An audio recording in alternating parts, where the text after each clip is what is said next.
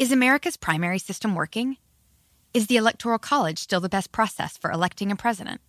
Could a third party candidate ever be successful? In a new season of You Might Be Right, former Tennessee governors Bill Haslam and Phil Bredesen gather the country's top experts to explore these issues and more as we approach the 2024 presidential election. Listen to You Might Be Right, a new podcast from the Baker School at the University of Tennessee, available now wherever you get your podcasts.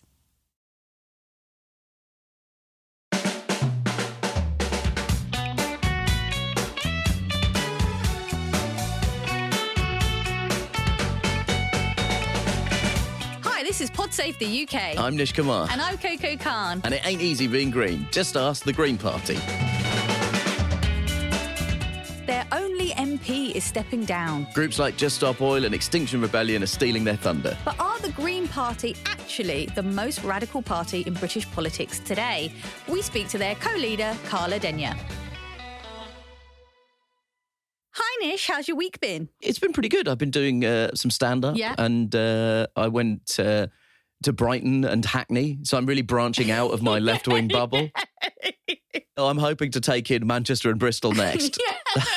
How was your week? My week was since since we last met. I did some work, which was fine, and at the weekend I went to a house party, and that was really fun. You went to a house party. I know. Hello. I thought that was beyond us. 2006 called. they want to meet you in the kitchen. I thought our, in our mid to late 30s, the era of the house party was over. I'm I'm so grateful for the handful of friends I have that still do this. I thought we'd graduated to dinner parties. Oh no no no no! With I- I'm still in my house party mode. I just don't get the invites. but it was really good, and it went on quite late. And then the next day, I had to go into kind of comfort womb mode. Would you describe yourself as being in a state of chemical distress? I would describe myself as being very fragile, extremely fragile. To put it in context, I watched Damien Lewis perform his weird mumbling version of God Save the King at the F1. Have you seen that yet? no. Oh, Nish, you have got to see it. It's Damien Lewis from Homeland. and Yeah, yeah, yeah. yeah, yeah, Yeah. yeah. And he's doing a kind of crooner version of God Save the King while a guy plays saxophone, and it is not parody. What at the F1? At the F1. The F1. I don't think I realised. Do they? I didn't think they. I didn't realise they did national anthems at the F1. Silverstone, yeah, yeah, yeah. They do, yeah. You've got to see it. It's very Vic Reeves. Right. Okay. What Vic Reeves Club sing? Yeah, yeah, yeah. And it's and I had a moment being like, maybe this is performance. Maybe Damien Lewis is Marina Abramović. Maybe this is telling us something about the state of Britain. But I, I was fragile enough that I genuinely like shed a single tear. Wait, you cried because Damien Lewis did a jazz singer version of "God Save the King." I just was so overwhelmed by what was happening. It just was too much. That's chemical distress, baby. But on the bright side, I have now finessed my sort of hangover um, process. Yeah. Right. And my process is Yeah. chicken biryani, Fast and the Furious. and I have nailed it. And I, I'm bestowing that upon you as my dear friend. How many Fast and Furious films did you watch with your chicken biryani? Two and a half. Two and a half. Which ones did you? Were you going chronological? Yes. I don't know if that's actually the right order. By the time it got to Tokyo Drift Nish, I was like, well, I feel completely rebalanced and I've realised this is awful. So I'm turning this off immediately. So there we have it, listeners. Another hot tip from a woman who's still partying in her mid thirties. How do you do, fellow kids? Um, speaking of films, by the way, Yeah. there's obviously two big films coming out. Barbenheimer, baby. Barbenheimer. Yeah, that's what that's the portmanteau that the people on the internet are using to describe the day on July 21st when Barbie and Oppenheimer are released on the same day. The reason I was mentioning all the big film news is because we received some post. It's a beautiful illustration that one of our listeners have created of yours truly, Coco Khan. And they've sent it to us. So, I mean, people who are watching online can see it. Yeah, it's it's a left wing Barbie. It in in the uh, in the sort of packaging. And uh, it says um, with real accessories to revolt and organise. Uh, it's the the left wing Barbie is Coco Khan saying power to the people, and it says never gives up. And there's a microphone and a megaphone. It, it, it is it's spectacular. It's amazing. It's an amazing piece of work by one of our listeners, Cath Kastner, who I believe does. She must be a professional because this is She's a professional incredible. illustrator. Oh, Yeah. very much a professional illustrator. So now all I need to do is figure out where to put it in my flat. Where can it have the most impact? Right on the front door. Just, uh, so anyone has to look at it, even if they don't come in your house, they've got to see it. Maybe, but then I'd be worried that people would start like, you know, when you walk down the street and they're like, "Hey, you, it's you, it's a Barbie." Do you know what I mean? It's very that's the sort of thing that would happen where I live. people would know your identity and and throw it at you in hostile ways. it's a spectacular piece of work. Uh, it, we'll put it up on all of the socials so you can see it. Uh, and you can find Cath's work at Cath Kastner. That's C A T H K S T N E R dot com.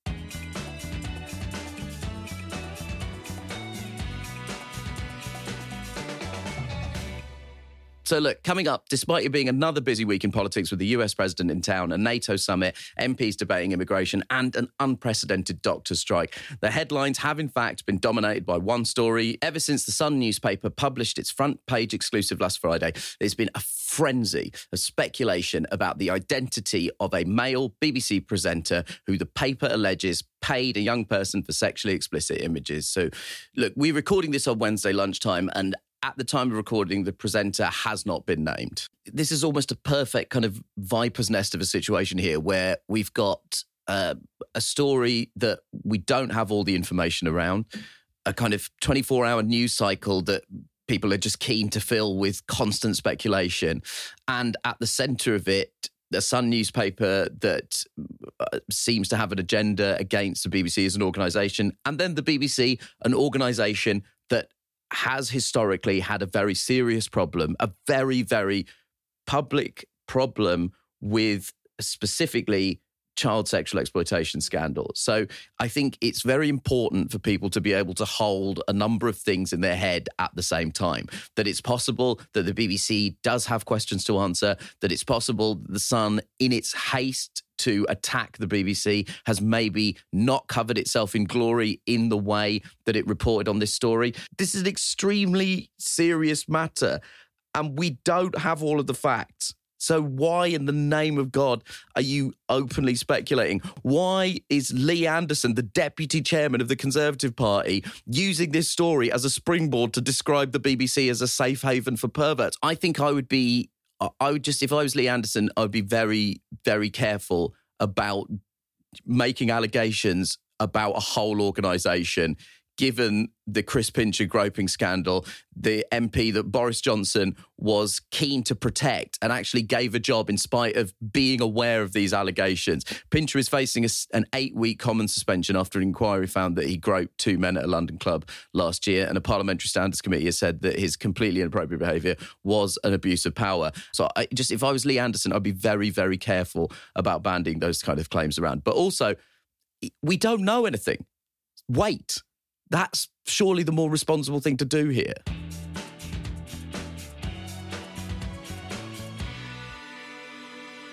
The week began with President Joe Biden making a whistle stop flying visit to the UK on his way to the NATO summit in Lithuania. Uh, for Biden's first visit to Downing Street as president, Rishi Sunak even brought out the good crockery.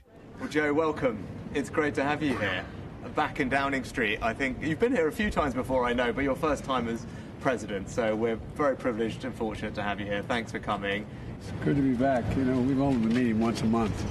uh, this is, we met in San Diego, Belfast, Hiroshima, Washington, here, and uh, couldn't be meeting with a closer friend and a greater ally. Great to have you here. Oh, new, we, new mugs. I hope there's something in there. Oh, there is. There's tea in there, probably. I'm assuming it's iced tea. The new Downing Street mug. That was genuinely worse than watching Damien Lewis do God Save the King with a saxophone. Genuinely, I felt my whole body cringe up. Oh, God, what's happening? Yeah, it was. He's not the most uh, natural public speaker. Why do they keep doing these highly publicized meetings? What are they actually talking about and achieving at them other than making me cringe to the point of keeling over? Well, I mean, it, it, it, I mean, they never quite look as natural. I'm not sure why they do them. Is the answer, Coco? Because it, never quite looks natural.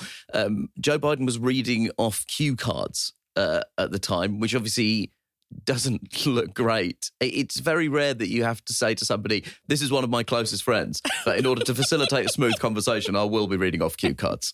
I don't know whether he was trying to avoid another gaffe because when Rishi Sunak became Prime Minister, Biden, of course, referred to him as Rashid Sunook.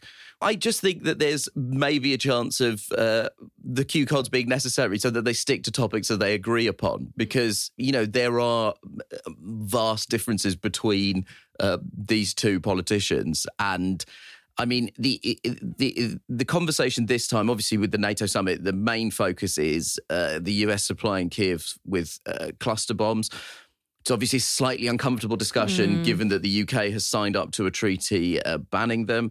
Um, it, it, doesn't seem to have produced anything substantive yeah. uh, as a conversation between two world leaders. I, I mean, it doesn't seem to have been anything that comes out of it other than there's some new Downing Street mugs. Right, exactly. That's exactly what every time I see it, I feel like I can see why Sunak, like he he's keen on them. He is in the process of you know getting ready for running an election, right? And he wants to show himself to be a great leader on the world stage. I can see why it works for him, but I'm, I'm not sure what's to be gained from it. I mean, even the conversations about climate, which are so important, the two don't see eye to eye, and Biden started talking to King Charles about it instead, anyway. That's what, for me, I found made this a slightly uncomfortable summit. So, uh, Biden obviously wasn't just here to see Sunak. Uh, he popped in to see King Charles at Windsor Castle, and the uh, topic of conversation was around the climate crisis. Uh, it's reported that the two men had a 20 minute chat over a cup of tea, and then uh, King Charles and Joe Biden attended the Climate Finance Mobilization Forum in Windsor Castle's Green Drawing Room. Now, this is only uncomfortable in terms of its timing because Sunak has been facing a huge amount of mm. criticism uh, around his government's green policies. Uh, there was a report which we discussed on the show last week suggesting that they're about to drop uh, a huge climate spending pledge uh, to fight the climate crisis around the world. And also, uh, Zac Goldsmith has quit the government and claimed in pro- that it was partly in protest over Sunak's lack of commitment to green issues. So it does feel a little bit like Biden has gone over Sunak's head. I thought the optics of it didn't look great because it also felt a bit like Biden had come in and thought, well, I'll have a cup of tea and I'll read some cue cards with the guy. But then when it comes to things like the climate crisis, I'll speak to the person who's going to be in a job in 18 months' time. Like it did feel, it, it, it, Sunak is giving off massive substitute teacher vibes. I would say it did feel a little bit like Biden was like, well, I'll talk to the bloke who's still going to well, be in a like job. you were saying earlier, it's good to see two elderly states people caring old, about future generations. Let's not be around the bush. A couple of old fucking dudes. Uh, Biden and Charles, old men.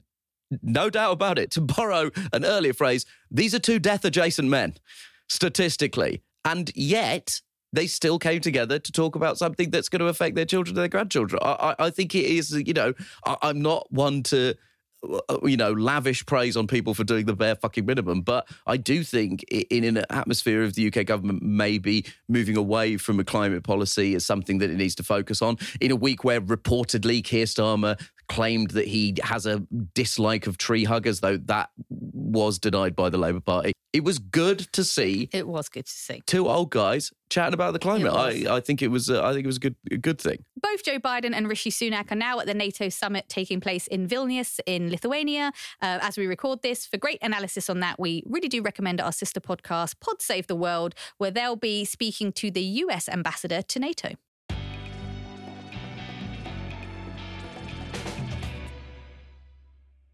Pod Save the UK is brought to you by Even the Royals on Wondery.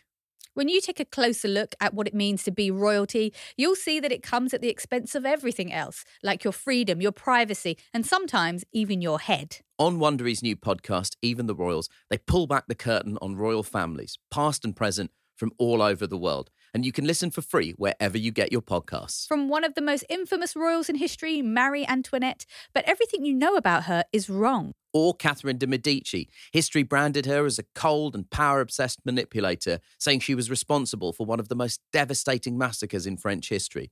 But she was an orphan who spent her life as a powerless hostage, and her determination to rise to power led her to some dark places and some desperate measures. Follow Even the Royals on the Wondery app or wherever you get your podcasts. You can binge Even the Royals ad free right now on Wondery Plus. You might be right. It's simple, but something you almost never hear in politics today, with each side more concerned about scoring political points than solving problems. I'm Bill Haslam, a Republican. And I'm Phil Bredesen, a Democrat. We're former Tennessee governors, and we invite you to listen to our podcast, You Might Be Right. Join us and guests like Al Gore, Paul Ryan, Judy Woodruff, as we take on important issues facing our country. Listen and subscribe to You Might Be Right, a new podcast from the Baker School at the University of Tennessee.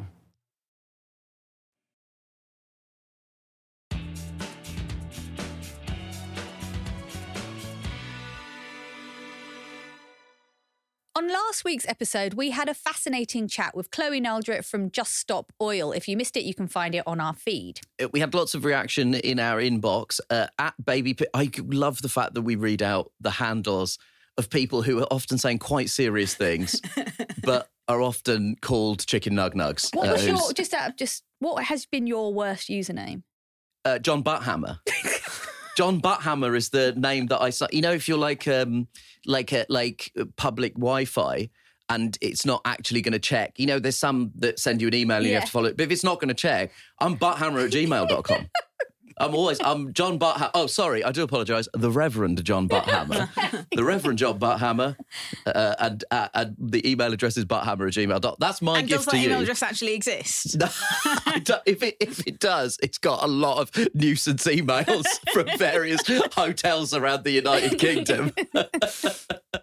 well, look, uh, in the absence of the Reverend Butthammer, um, we've got a uh, a really really wonderful message from someone called at Baby Picture This. So.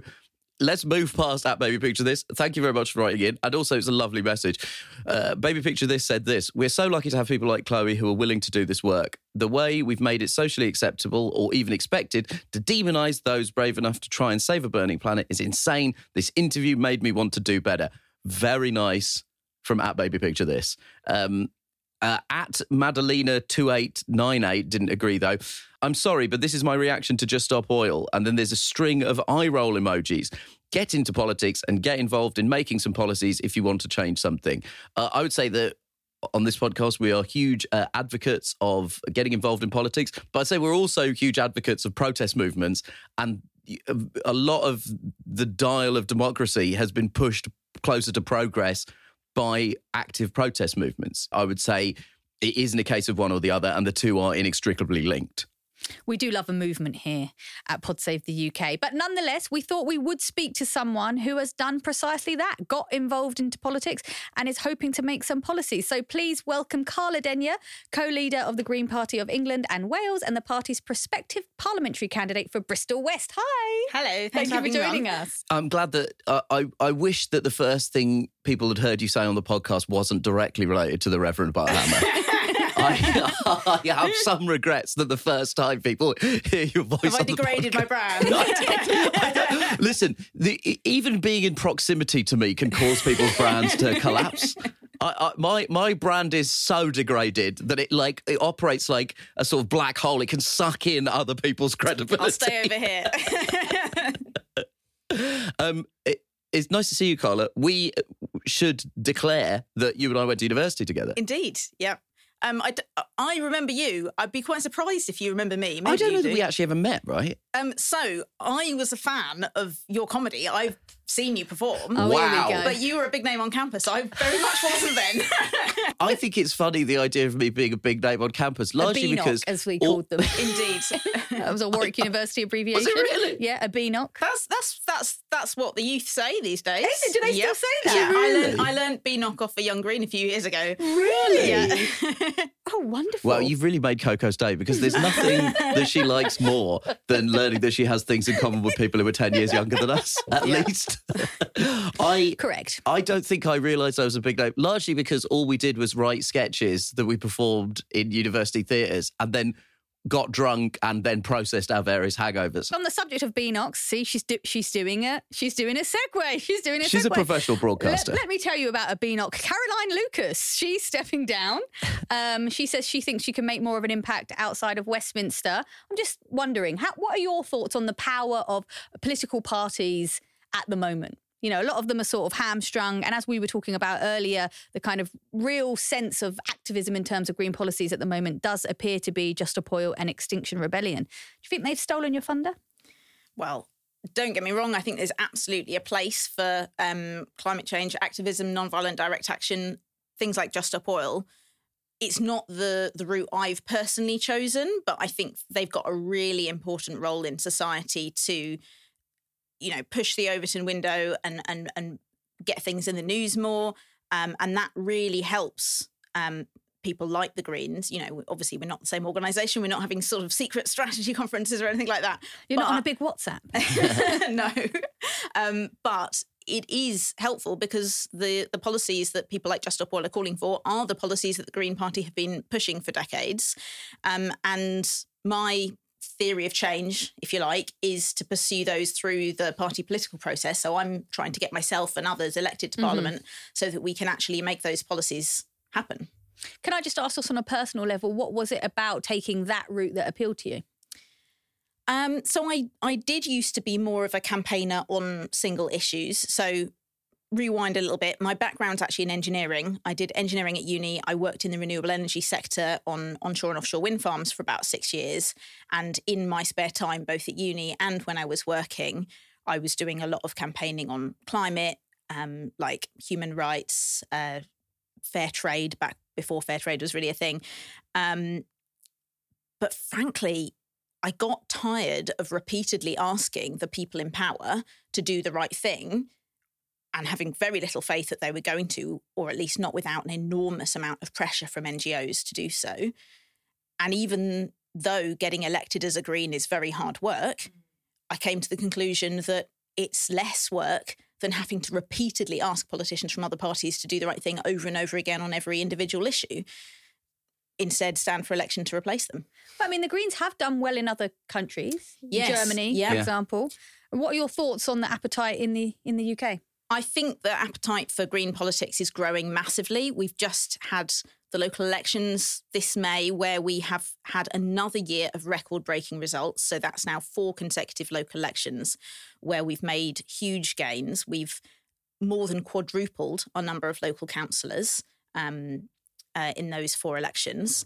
Uh, and that's all across the country as well. You know, it's not just in green kind of stronghold sort of lefty greeny cities. It's it's in places like you probably saw in the news, Suffolk, um, mid Suffolk, very rural, previously very Tory area. We've now got an absolute majority, i.e., more than fifty percent of the seats. That's the first time that's happened in the UK. Um, we've been part of the administration on other councils, but it's always been with one or more other parties or a minority administration. And there's less you can do in that situation because the other parties can like team up to vote things down. Enormous success in Scotland as well, right? Actually, part of government. Yes, absolutely. Um, and I think you only need to look over the border to see what you could have if you just voted for it. Like, you know, I, I I have so many interviews where they're like, "Yeah, but that's never going to happen." Because you're never going to get into government, or how do we know what the Greens are going to do? It's like, well, you know, Scotland's not that far away. Just look at the news. Like, um, you know, bringing in rent controls, bringing in record-breaking investment in tackling climate change, working towards a just transition for oil and gas workers uh, in the northeast of Scotland, record investment in protecting nature.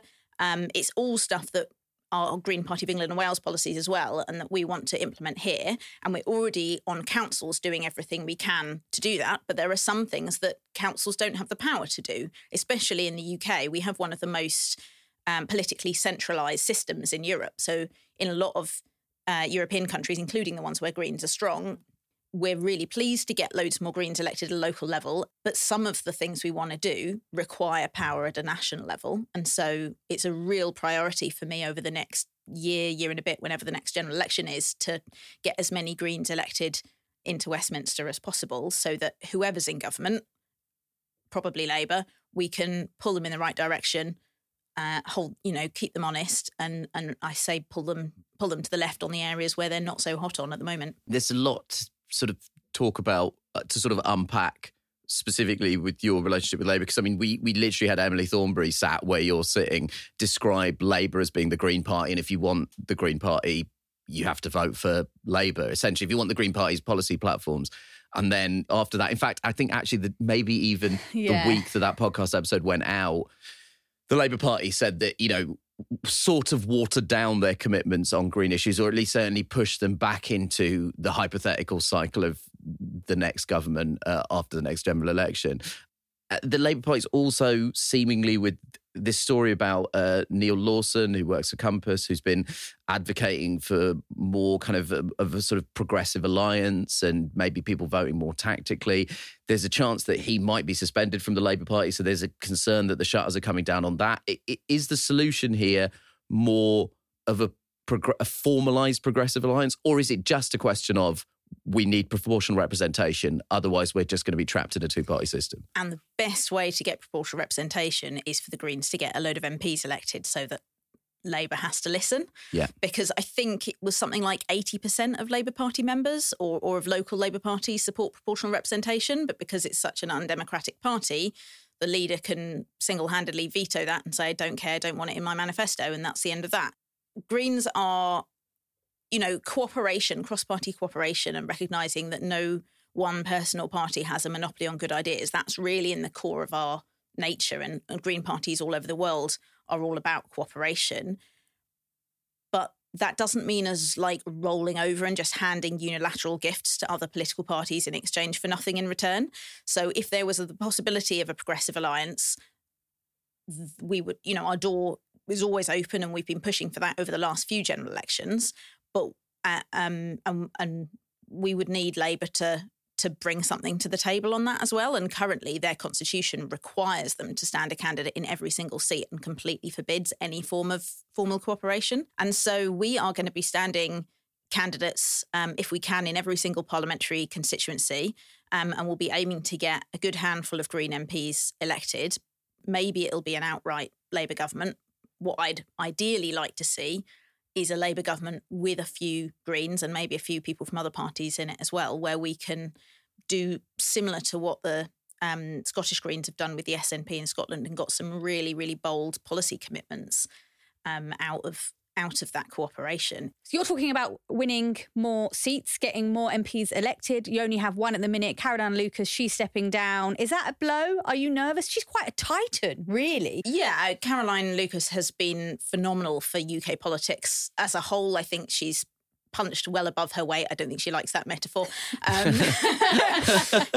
um, and and of course it'll be sad to see her step down but the party is much more than one person. In fact it's 50 something thousand people and um, the selection for who is going to be the green candidate in brighton pavilion next time is going on as we speak. Um, we're going to have the results of that in in about a week so that'll be really exciting to see who's who's going to be standing there. And yeah our ambitions are much more than just one mp we, we want a handful. So i'm the candidate in uh, in Bristol, as you said, um, and my co leader, Adrian, is the candidate in Waveney Valley in Suffolk.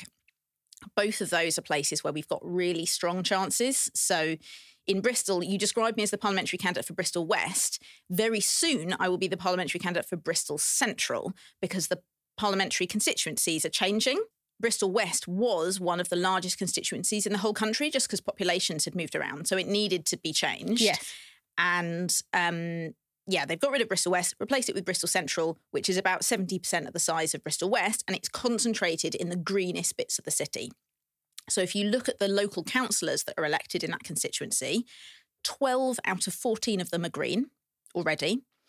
Um, and the three wards that have been carved off compared to Bristol West, two of them are the very Labour voting, at least in general elections areas.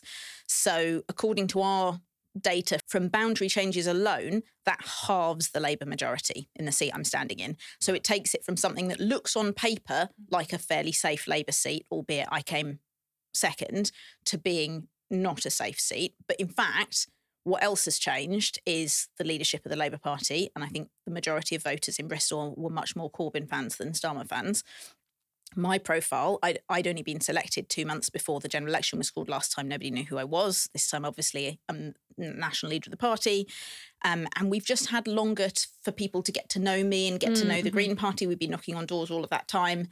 And the popularity of the Greens has increased massively. We've gone in Bristol from 11 to 25 councillors since the last general election.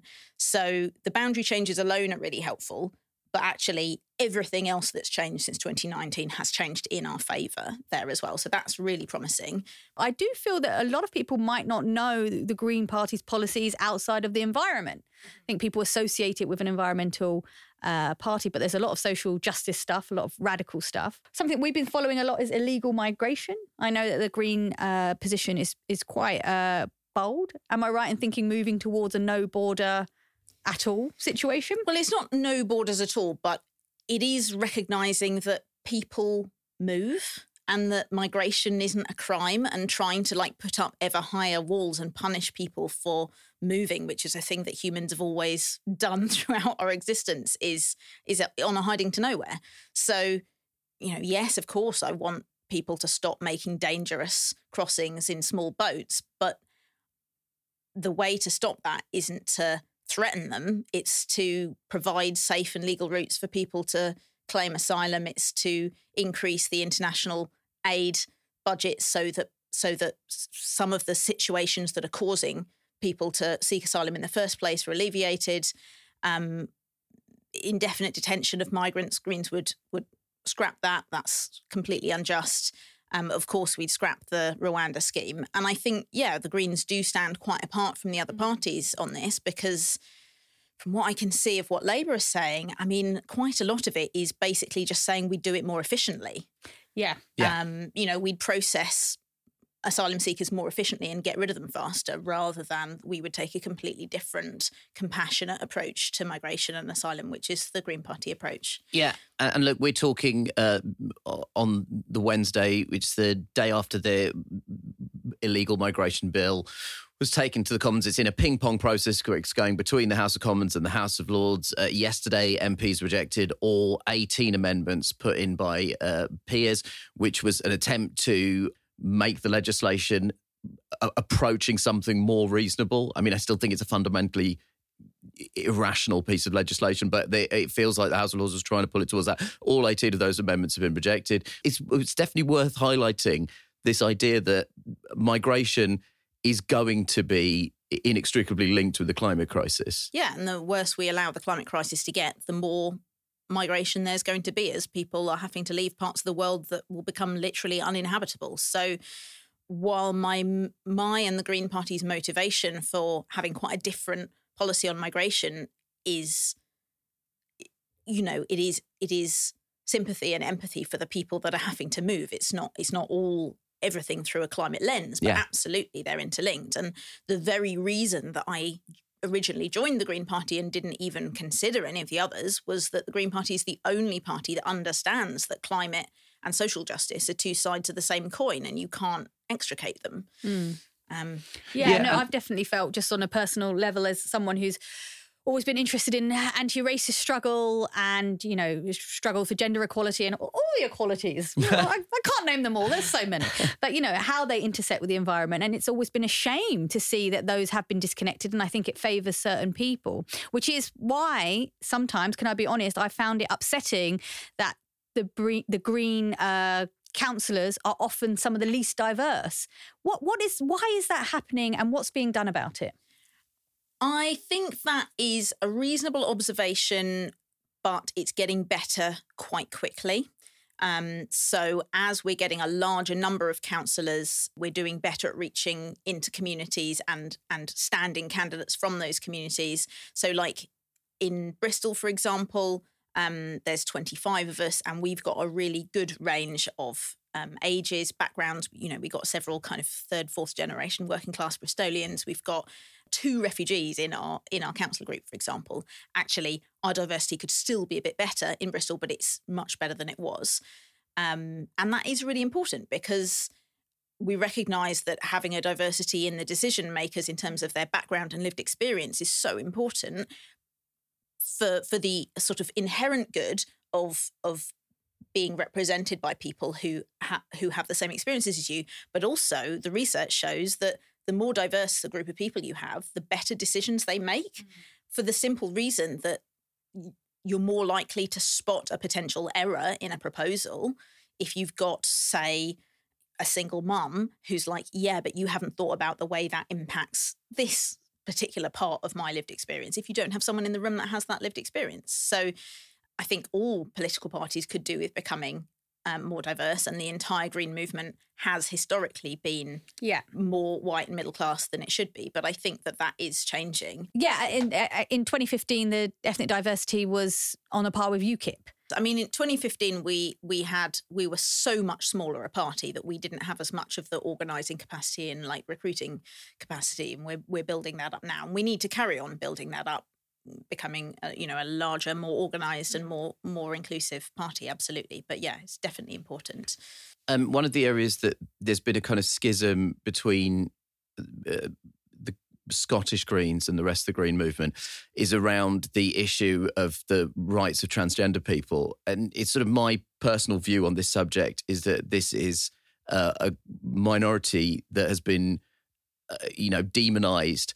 Uh, quite specifically, as part of a kind of political campaign by the political right to create a wedge within progressive movements in this country and I think it's I think it's a community that has been extremely vulnerable to acts of violence, but it's also now extremely vulnerable to exploitation by the political right. And I'm just wondering, what are your views on the way that this issue is being handled, and how can we, as a kind of progressive conversation, sort of speak as one voice in this issue because that's specifically something that Sian Berry uh, cited uh, when she quit as leader last year. That she said she could no longer make the claim that the party speaks unequivocally with one voice on this issue.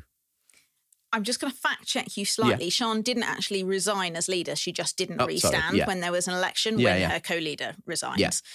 I agree with you. I'm increasingly really alarmed by the way trans people in this country are being treated as I was going to say political football, but I would say it's even worse than that, Yeah. like specifically targeted um, by you know campaign groups that have been set up specifically to try and reduce their human rights. It's shocking.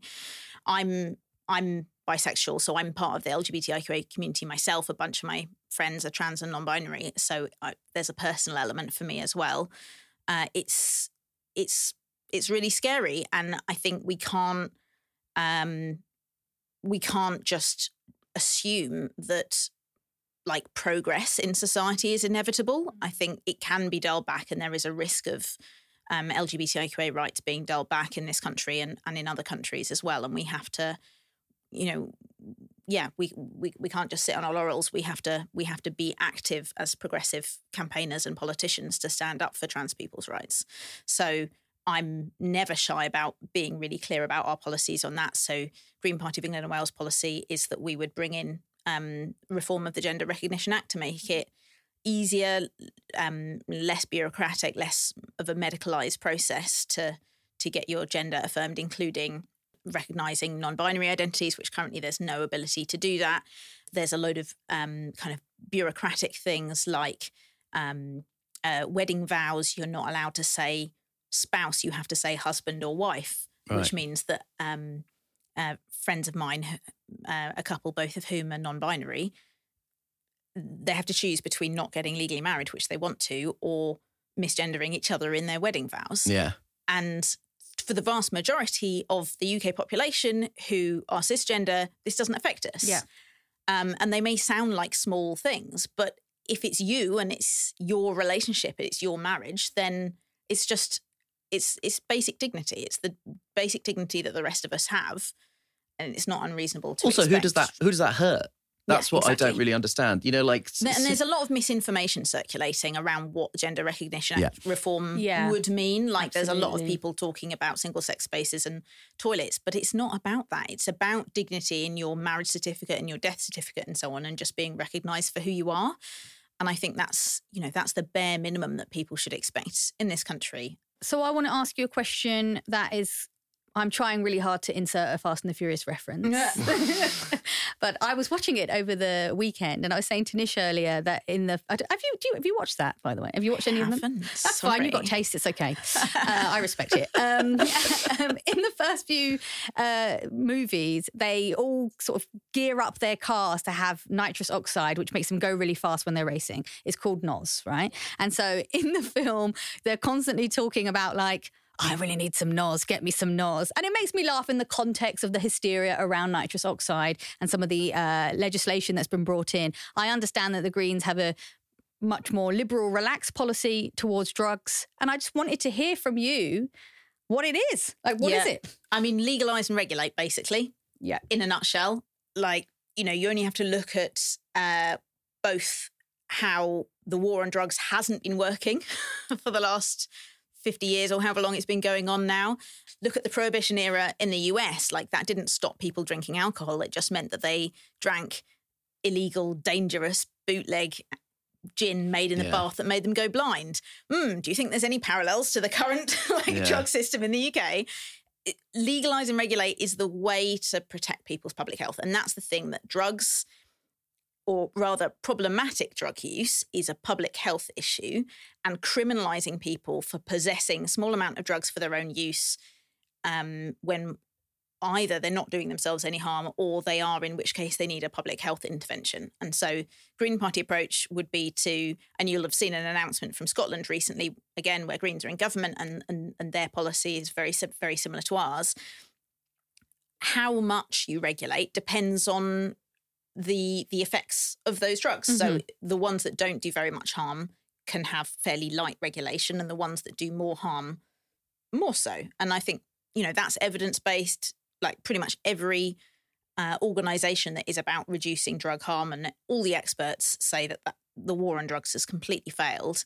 And so it's really disappointing to see the Conservatives, not so surprisingly, but more disappointingly, Labour, just really like doubling down on this war on drugs criminalizing approach when it doesn't do anyone any good. Can I ask you one more question? Um, costings. I don't like to be this person, but it is why the Labour Party have said that they've pushed back their uh, green plan because they simply will not have the money from the time they made their first promises. Obviously, the uh, economy's tanked, uh, rising interest rates, cost of living crisis, blah, blah, blah, blah. This is the criticism that's going to be levied at the Green Party, right? They're going to say, where are you going to cost all this from? How are you going to pay all this? What's your response to that? Well, I think Labour are really clearly keen on talking about how realistic their policies are now. And realistic, yes, I, I agree. You know, the Green Party manifesto in 2019 was fully costed, and our manifesto this time around will be as well. We're working on it at the moment, so I can't give you chapter and verse Yeah. yet, but I, it will be fully costed. Um, but my concern is that Labour are, are kind of hiding behind the word realistic in order to not be ambitious. Because actually, there are ways to fund really ambitious, bold policies, and it's about your political priorities and your political will. So, for example, um, the kind of ways that you can raise revenue that, to make a really transformative change are things like a wealth tax, which is something the Greens have been talking about for a while. So that a wealth tax would be a, you know, it's, it's not massive. It's a quite modest extra tax of a percent or so, only on multi-millionaires who can who definitely have broad enough shoulders to take that. Um, and it would only be on their wealth above a certain level. Um, and that would both generate income in order to pay for services, whether that's about um, you know, a nationwide home insulation program, which would both bring down our carbon emissions, but also give people warmer, more comfortable homes, and overwhelmingly help those on the lowest incomes. Uh, because it brings down he- heating expenses. Exactly. It's a win. Like I bang on about home insulation because it's a win-win-win. Like it gives people more comfortable, healthier homes. We've all heard about the you know harms of living in a cold, damp home. It lowers their bills and it lowers their carbon emissions all in one go.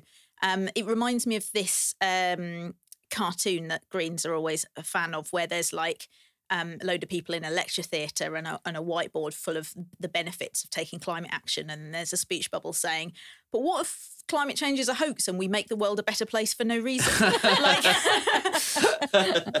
there's so many good reasons to do all this stuff. And it's about political priorities. What, a big part of the reason why the Greens are keen on a wealth tax is that as well as raising funds, it addresses the real source of inequality in this country. Yes, there's inequality in incomes, but the real source of inequality is, is inequality in wealth, is that some people have intergenerational wealth passed down to them. And so everything is easier when you have a massive buffer behind you. And we're not talking about taking all the money off people who've got more, but just taking a little bit and it helps everyone else. It, it redistributes a little bit in society. It makes everything fairer. There's also things you can do with income tax. So, one of the biggest injustices in our tax system at the moment is that uh, income tax, so tax from work, is taxed um, at a higher rate than income from shares and assets. So if you are working, you get taxed a lot. If you're sitting on your ass while your shares accrue value, you're getting taxed less. That's completely unreasonable. Um, and so we would s- simplify the tax system and unify those so they're at the same level. We would reintroduce um, the higher tier for income tax, which, by the way, Labour Party pledged to do, and then that was one of their many U-turns. There's no shortage of ideas for how to how to reform taxes and and raise more income. It's about what you're willing to do. What you know, if you have the political will, and the Greens do. That's Great. a lovely place to leave it. Thank you very Thank much, Carla. Thank you Carla. so much. No worries, that was really fun.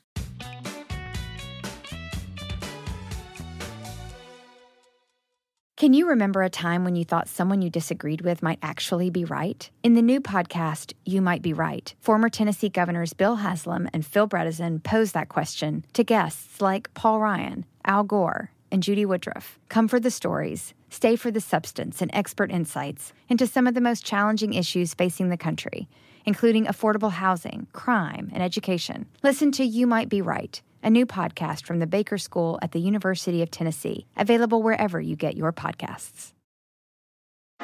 It's 2024. We're facing another presidential election with huge stakes. You want to help. You don't know where your money will actually make a difference or how to figure that out. And sure, you love to take an edible and not think about it, but you can't because you do care. Let Vote Save America make it easy for you with their new anxiety relief program. Here's how it works.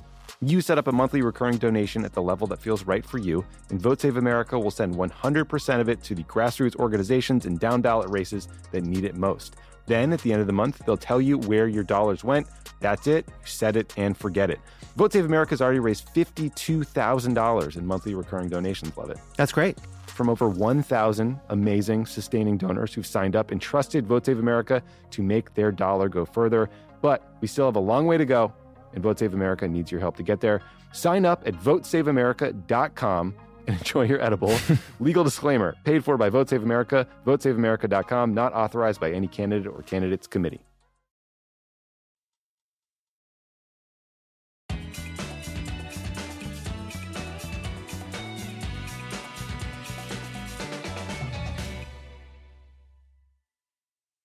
So on this podcast, we are often critical of the of MPs and how they conduct themselves. We're uh, particularly keeping a sharp eye on those on the blue side of things, but.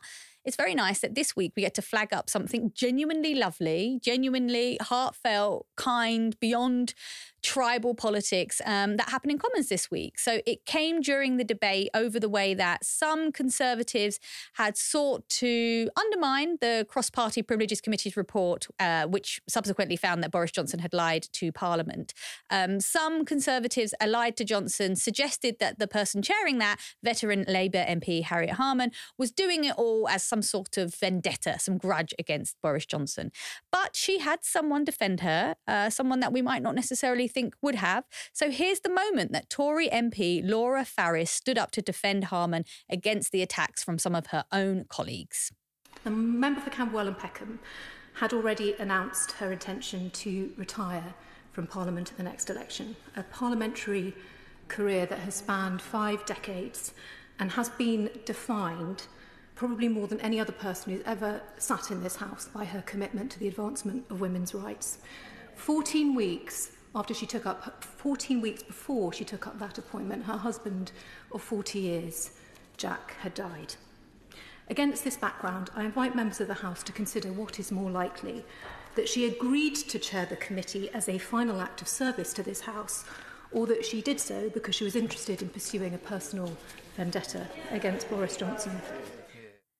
That is an absolutely beautiful clip. You can actually see Harriet Harman. She's she's brought to tears by those words. It's really really moving. So, it only feels right that we award the PSUK Hero of the Week to the two of them, joint winners. Um, yeah, for Harriet Harman for her just her legacy, hard work, and certainly her grace under the pressure from people who supported Johnson and all their horrible accusations, but also to Laura Farris for just, you know, rising above the tribalism, the nastiness, showing a bit of humanity to your supposed opponent. And, you know, it's just nice to see some women showing some solidarity to each other. So, yeah, I've got a little joint winner this week, Nish. Top that. Uh, well, I'm going to ruin the mood uh, by immediately bringing us back down to the villain of the week, uh, who's the Conservative Immigration Minister, Robert Jenrick, a man so petty and so heartless that he ordered staff uh, at an asylum centre to paint over cartoons on the walls that were designed to help children. Uh, These are children fleeing some of the most unimaginable circumstances possible, who have often uh, made journeys on very dangerous, unsafe vessels. He- he- they, they, there are cartoons on the walls to make them feel more at ease. But he reportedly felt the centre was too welcoming. So they got contractors in to paint over pictures of Mickey Mouse and Tom and Jerry at the centre in Kent after staff initially refused to comply with his request. Now, Jenrick was actually challenged uh, over this by Labour during the debate on the immigration bill, and this was his rather weak defence. I've been clear in answer to uh, her right honourable friend that we provide very high quality care at all of the centres in which we support unaccompanied children. We, we didn't think that the setup in that particular unit was age appropriate because the majority of those individuals who were unaccompanied passing through it last year were teenagers. That does not change the fundamentals that we uh, support anyone who comes to this country with decency and compassion. I mean, painting over cartoons is the sort of thing that I think you would find two on the nose if you saw it in a movie and you were trying to depict a really unpleasant, heartless person. I think that uh, Robert Jenrick is a, a deeply uh, spineless, heartless, unpleasant individual, and he can absolutely go fuck himself. If you're interested in signing a petition, there is one on change.org. Uh, if you search for Robert Jenrick Restore Cartoons, and also any artists that are willing to offer their skills to repaint the cartoons are being asked to email cartoons not cruelty at gmail.com. That's cartoons not cruelty at gmail.com. Uh, Michael Rosen uh, actually wrote a poem in response to the story, uh, and this is how it goes. Paint over Mickey Mouse, burn where the wild things are, pulverize the Lego, set fire to the Christmas tree star, seize all the teddies, bury every skipping rope, paint the walls dark brown, abolish all hope. Uh, off the back of that poem by Michael Rosen, I have one for Robert Jenrick. Robert Jenrick, you stupid fuck. I wish you nothing more than a lifetime of unhappiness. I think I don't think that's technically a haiku, but I think it's approaching one. What do you do in, in spoken word? You click, isn't it? Yeah, That's what you're doing. I'm doing the clicking now It's just in me. support. flipping the bird at Robert Jenrick. Gosh, I'm not surprised you picked him. What an awful, feeble, like mealy mouthed, horrible. Bleh. Um, another thing I just want to point out about what Robert Jenrick has done there, because it's something I see happens quite a lot when it comes to child refugees, is they they kind of this adultification process. You know, when it suits them, they are um, they're adults. Yeah. You know, they are young adults. That hence why there there's young men marauding the coastline, or however they want to portray these these vulnerable people um, looking for a better life. But then on the other side, when you kind of contrast that with uh, you know white British 14, 15, 16, 17 year olds, then they are definitely children. And we saw the difference between Shamima Begum and you know other young uh, white radicals. And I don't know. There's just when you start looking into who gets to be a child, who gets to have the innocence and not, uh, you really smell the racism. Hundred percent.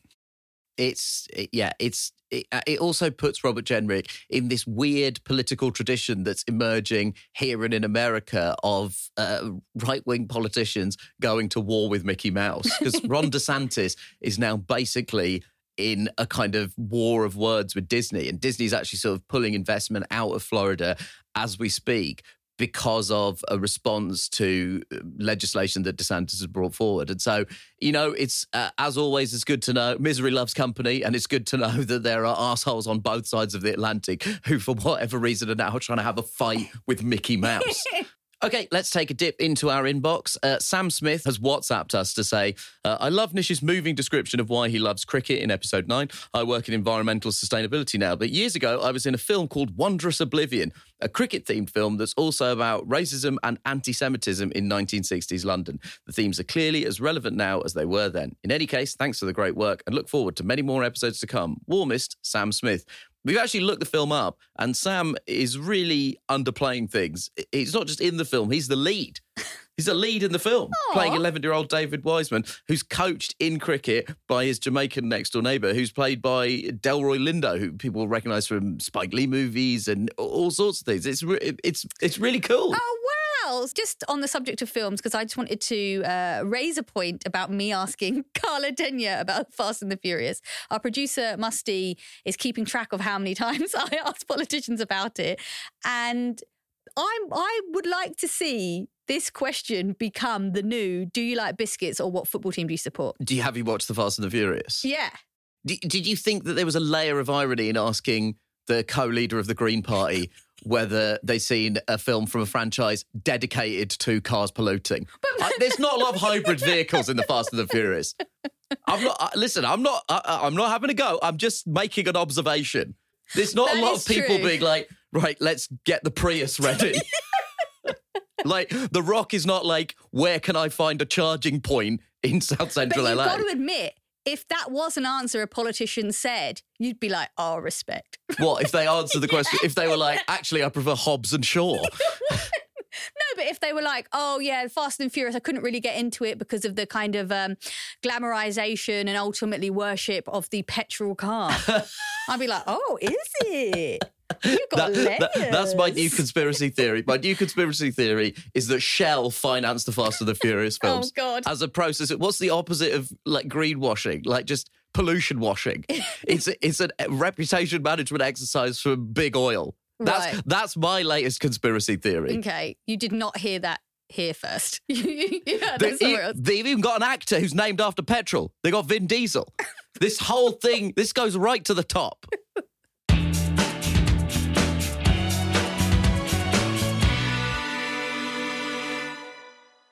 If you've got any questions about politics, you can get in touch with us by emailing psuk at reducedlistening.co.uk or you can send us a voice note on WhatsApp. Our number is 07514 644 572. Internationally, that's plus 44 7514 644 572. If you're new to the show, remember, hit follow on your app and you'll get a new episode every week. And just finally, the British Podcast Awards has a vote.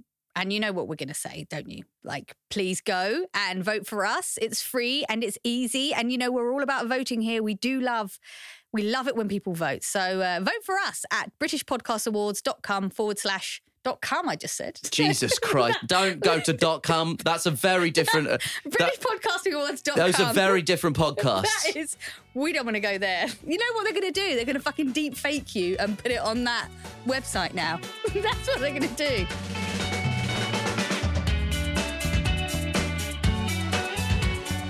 Pod Save the UK is a reduced listening production for Crooked Media. Thanks to senior producer Musty Aziz and digital producer Silvio Malnati. Additional production from Annie Keats-Thorpe.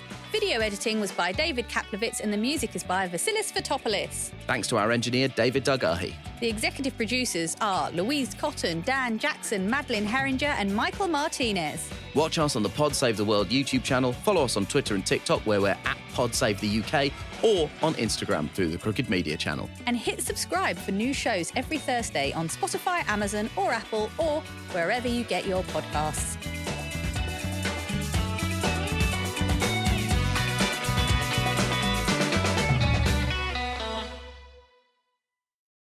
Can you remember a time when you thought someone you disagreed with might actually be right? In the new podcast, You Might Be Right, former Tennessee governors Bill Haslam and Phil Bredesen pose that question to guests like Paul Ryan, Al Gore, and Judy Woodruff. Come for the stories, stay for the substance and expert insights into some of the most challenging issues facing the country, including affordable housing, crime, and education. Listen to You Might Be Right a new podcast from the Baker School at the University of Tennessee, available wherever you get your podcasts.